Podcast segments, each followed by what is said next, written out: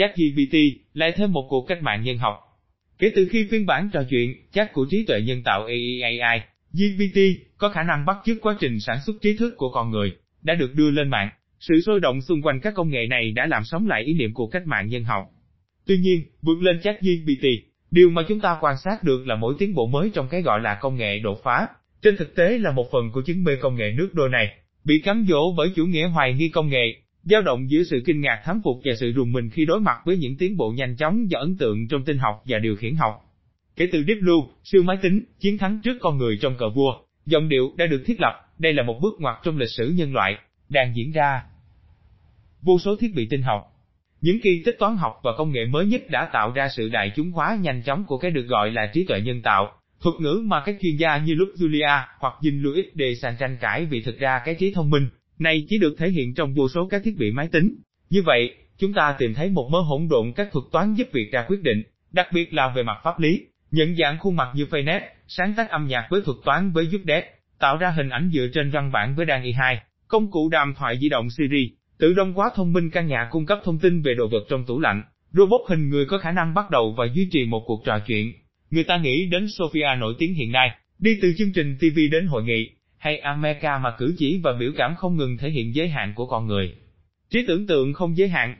Việc đại chúng hóa các công nghệ và việc chúng ồ ạt xâm nhập vào các xã hội đương đại chắc chắn là rất đáng chú ý và tạo ấn tượng về một làn sóng công nghệ hóa và số hóa môi trường của con người không thể kìm nén được.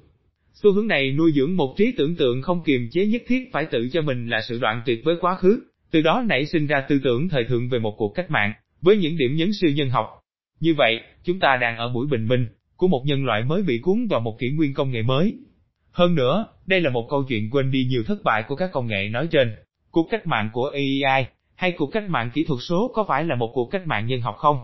Thật kỳ lạ, chính những doanh nhân như Gilles Binet, những nhà sử học thành công như Yuval Noah Harari, những triết gia như Frederick William lại là những người chiếm lấy thuật ngữ này, với những thuật ngữ ít nhiều chính xác. Người đầu tiên mạnh mẽ khẳng định rằng đây đúng là trường hợp như vậy. Người thứ hai, với cuốn sách lược sử tương lai của mình, đã đặt cuộc cách mạng này trong một mô hình dài hạn của lịch sử loài người với nguy cơ đơn giản hóa quá mức làm mờ ranh giới giữa cách đọc lịch sử hồi tưởng và trí tưởng tượng về tương lai. Cuối cùng, người thứ ba, với sự dè dặt hơn, ít nhất là đã nhấn mạnh về sự thích đáng của những câu hỏi về chiều sâu của các biến đổi đang diễn ra. Chúng ta lấy làm tiếc rằng các nhà nhân học lại ít được quy động trong cuộc tranh luận chủ yếu liên quan đến ngành học mà danh nghĩa bị sử dụng một cách quá đáng, với một vài ngoại lệ. Emmanuel Grimmel đã chiếm lấy vấn đề thiết yếu về bản chất của AI so với các đặc điểm của nhân loại ngày càng bị đặt vấn đề về những điều gì tạo nên tính độc đáo của mình. Bắc Càng biết đã nắm bắt vấn đề ở một thể loại rất khác, vì nhà cổ sinh vật học không ngờ ngại rời bỏ khuôn khổ nghiêm ngặt của khoa học về quá trình hình thành con người, sự tiến hóa của loài người. Ông đặt cuộc cách mạng kỹ thuật số trong thời gian dài của sự tiến hóa của loài người và chống lại bất kỳ sự thu gọn về mặt trí tuệ, thúc giục chúng ta suy nghĩ về sự phức tạp của các dạng thông minh của động vật và của các dạng thông minh nhân tạo. Đặt vấn đề về chính khái niệm đột phá đoạn tuyệt do tiến trình chuyên môn hóa về mặt tri thức. Các nhà nhân học vốn quen với thời gian lâu dài và có xu hướng xem xét các tính liên tục hơn là các sự đoạn tuyệt đột phá, thường được công bố một cách vội vàng, trong lĩnh vực của xã hội và các thay đổi văn hóa, có mọi lý do để thận trọng. Trước hết, bởi vì không phải mọi thay đổi công nghệ đều kéo theo một thay đổi lớn về văn hóa. Theo Claude Levi-Strauss, đặc biệt trong cuốn chủng tộc và lịch sử, năm 1955, Thuật ngữ này có lẽ nên được dành riêng cho một hiện tượng có khả năng biến đổi sâu sắc, về mặt cấu trúc trong lĩnh vực tư tưởng và tổ chức xã hội. Đây là trường hợp của việc thuần hóa lửa và các loại động vật, tiến trình định cư và nông nghiệp vào thời đại đồ đá mới, vốn không phải tất cả đều là phát minh, từ hư không mà thường là những đổi mới theo nghĩa nhân học của thuật ngữ này, sự cải tiến của một kỹ thuật đã từng được con người phát triển. Và theo nghĩa này, AI và nhiều công nghệ kỹ thuật số xứng đáng với thuật ngữ đổi mới hơn là phát minh. Theo nghĩa này, nhà triết học Michael Se đã gợi lên một cuộc cách mạng thứ ba, để đánh giá sự ra đời của thế giới kỹ thuật số, sao chữ viết và thuật in ấn. Như vậy, ông lặp lại tư tưởng của Jack Woody, người giải thích rằng lý lẽ hòa hình đã biến quá lý lẽ truyền khẩu, cấu trúc tư duy và sự giao tiếp của con người trong nhiều thiên niên kỷ. Nói cách khác, đây sẽ không phải là lần duy nhất, mà ngược lại, khi nhân loại phải đối mặt với sự điều chỉnh lại cách suy nghĩ sau một sự thay đổi của kỹ thuật. Cách mạng nào? Như vậy, con người số hóa là một cuộc cách mạng, như người ta khẳng định đây đó với sức mạnh của niềm tin rằng hiện tại giải thích mọi thứ. Nếu chúng ta theo nhà sử học Adrian May, các nền văn minh thời cổ đại đã tưởng tượng và thậm chí bắt đầu triển khai các công nghệ hiện đang chiếm hàng đầu, theo cách phôi thai đối với AI hoặc hoàn thiện hơn đối với robot. Cuốn thần thánh và robot của bà đã lật tẩy những cách đọc một phần và một chiều phiến diện về một lịch sử nguyên khối và mới xảy ra.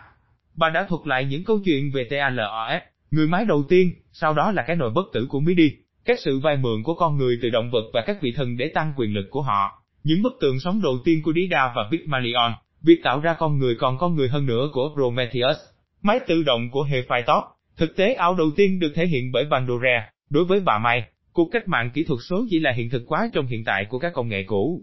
Như vậy, đó là một cuộc tái phát minh hơn là một cuộc cách mạng và những tác động ít sâu sắc hơn cái bên ngoài. Máy móc đã có mặt ngay từ đầu trong trí tưởng tượng của con người đã mò mẫm, theo mọi nghĩa của từ này để hiện thực hóa chúng. Phải thừa nhận rằng các công nghệ hoàn toàn không giống hệt nhau, giữa các máy tự động của Hy Lạp và các cỗ máy hoạt động của BOT toàn Dynamic. Sự khác biệt thật sự là đáng kể và bất kỳ công nghệ nào trước tiên phải được đánh giá trong bối cảnh của nó, nhưng chúng đã tiếp nhận các hy vọng của nhân loại để được hỗ trợ, thậm chí được thay thế trong các nhiệm vụ thể chất đối với robot và trí tuệ. Đối với AI, con người tiếp thu các công nghệ như thế nào?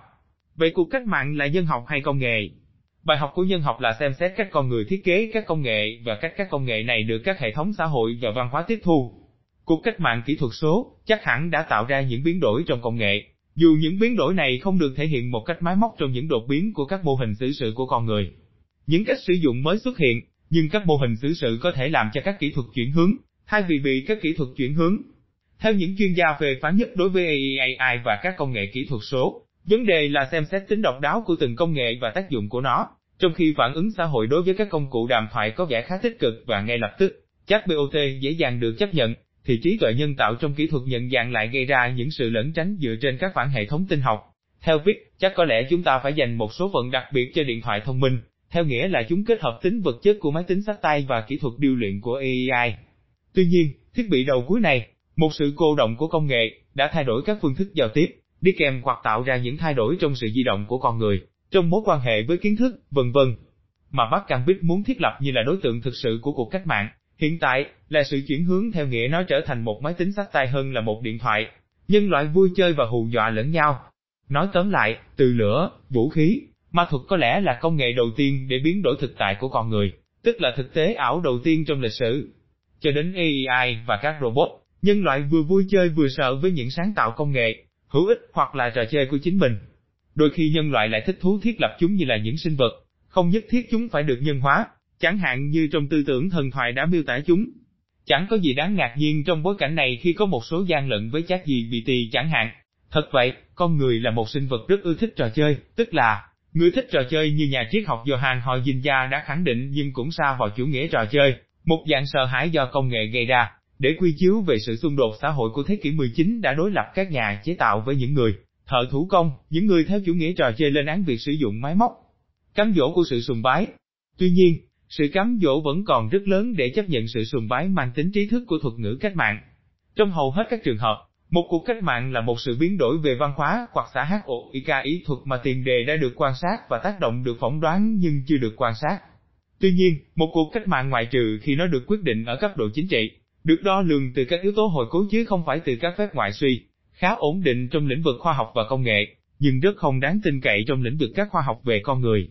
Tuy nhiên, nếu chúng ta xem xét những tiến bộ hiện tại trong trí tuệ nhân tạo, không chỉ từ quan điểm của một thước đo công nghệ tuyến tính như định luật mò mà về còn mặt tiếp thu văn hóa và sự chấp nhận công nghệ của xã hội, thì chắc hẳn, chúng ta nên nói cùng với các nhà khoa học máy tính, về một sự tiến hóa hơn là một cuộc cách mạng nhân học, nhưng với cái giá phải trả là một sự đảo ngược lớn về trí tuệ, đó là chuyển từ tư tưởng lấy công nghệ làm trung tâm, vốn cho rằng chính công nghệ làm biến đổi xã hội, sang tư tưởng về các kỹ thuật lấy xã hội làm trung tâm, tức là quan điểm ngược lại. Như vậy, đó chỉ là một cuộc cách mạng nhỏ,